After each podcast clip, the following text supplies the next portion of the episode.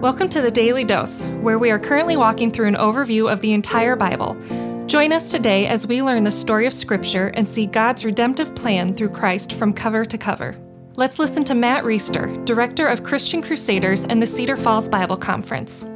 Today we're going to be in Psalm 51, a very well known penitential psalm. Penitential psalm is where the psalm writer is asking for forgiveness or confessing sin.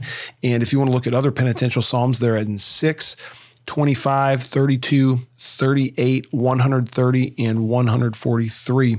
This one, Psalm 51, is the most popular because it's tied to a very well known incident that David was involved in back in 2 Samuel. So you remember when David was supposed to be off to war, he was the king, but he stayed home and he looked out and saw this woman bathing. Her name was Bathsheba. He had her brought to him. He committed adultery with her. And then to try to cover it up, he had her husband, a valiant soldier in his own army, killed. That was Uriah and he was trying to cover everything up that he had done wrong. But Nathan, the prophet, came to David and basically accused him of sin. That's in 2 Samuel 12, verses 1 through 14. Nathan tells a little bit of a parable, a little bit of a story, and then says to David, You are the man. You're the one who committed the sin, and you need to repent before the Lord.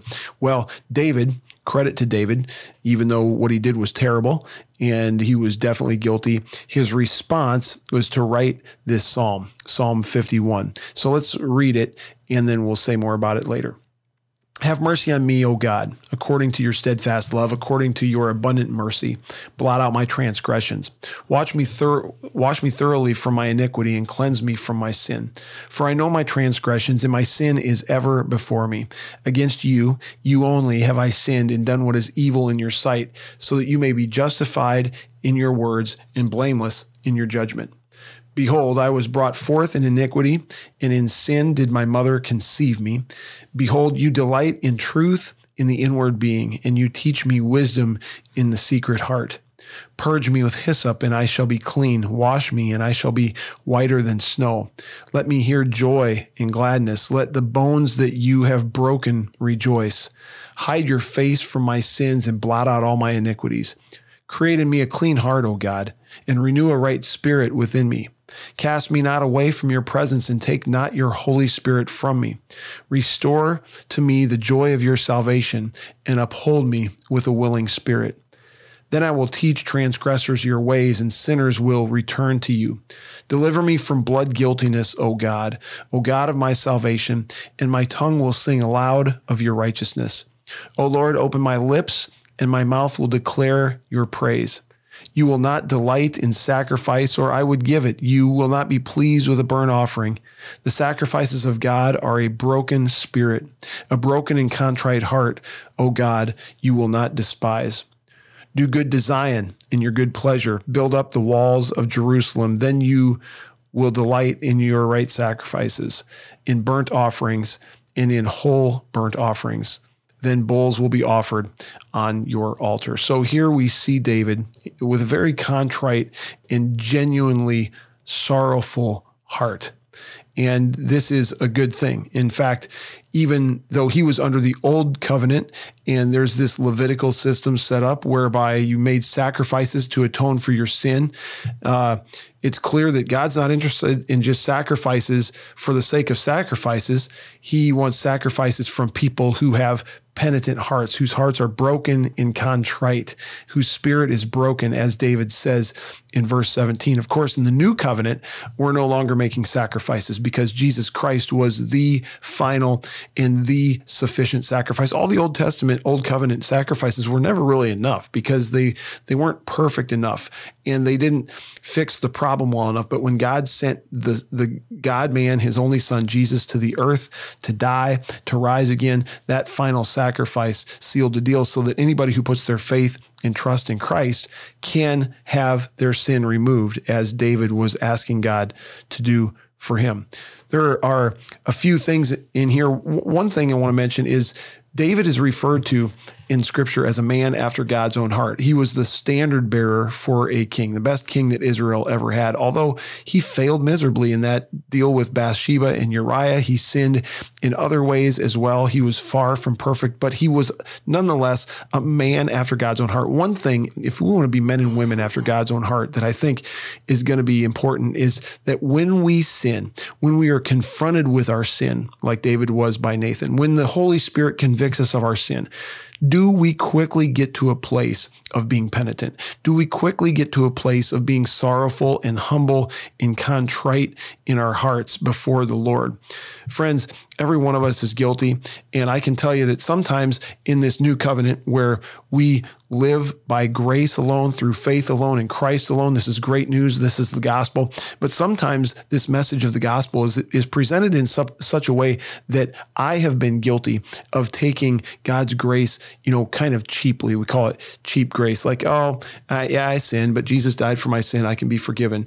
And we just kind of move on. It's a good idea for us on a regular basis from time to time to be penitent, to be sorrowful, to dwell on the sin that we've committed and to confess that before the Lord. And maybe even this psalm is a helpful way for you to do that as you go through this psalm and think about your own sin, putting yourself in David's place. There's a couple key things in here that we want to point out. Verse 5 makes it clear.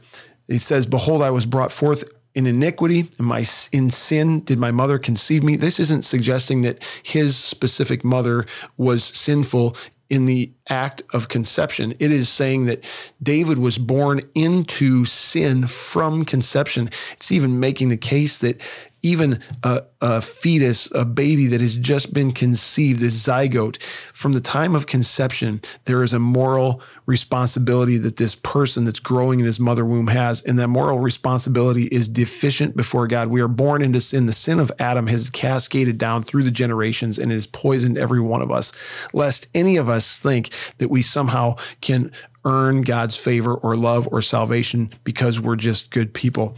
We aren't. Of course, the section in verses 10 through 12 create in me a clean heart, O God, and renew a right spirit in me. Cast me not away from your presence and take not your Holy Spirit from me. A great Christian song has been written about that. I'll link it in the notes.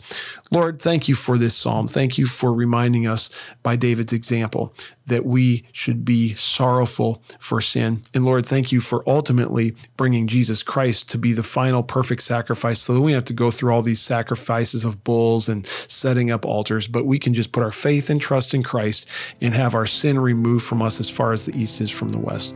Thank you so much. We pray it in Jesus' name. Amen. The Daily Dose is a partnership between four ministries. First is Christian Crusaders, where you can find weekly 30 minute worship services at ChristianCrusaders.org and where you can hear engaging interviews and other content on one of our three podcasts. Second is Fresh Wind Worship, whose weekly worship services are available on their YouTube channel, Fresh Wind Ministries, and linked to their Facebook page, Fresh Wind Worship. Third is the Cedar Falls Bible Conference, whose conference videos are available at cedarfallsbibleconference.com and please consider joining us for our 100th annual conference on Saturday, July 31st through Saturday, August 7th in 2021. If you or someone you know could benefit from an anonymous online Christian mentor, please visit issuesiface.com, which is provided by Power to Change Digital Strategies, our fourth partnering ministry. Please subscribe to this podcast, leave a five star review, and prayerfully consider financially supporting one of our partnering ministries and check our episode notes for links and more details. Thank you for listening, and may God richly bless you.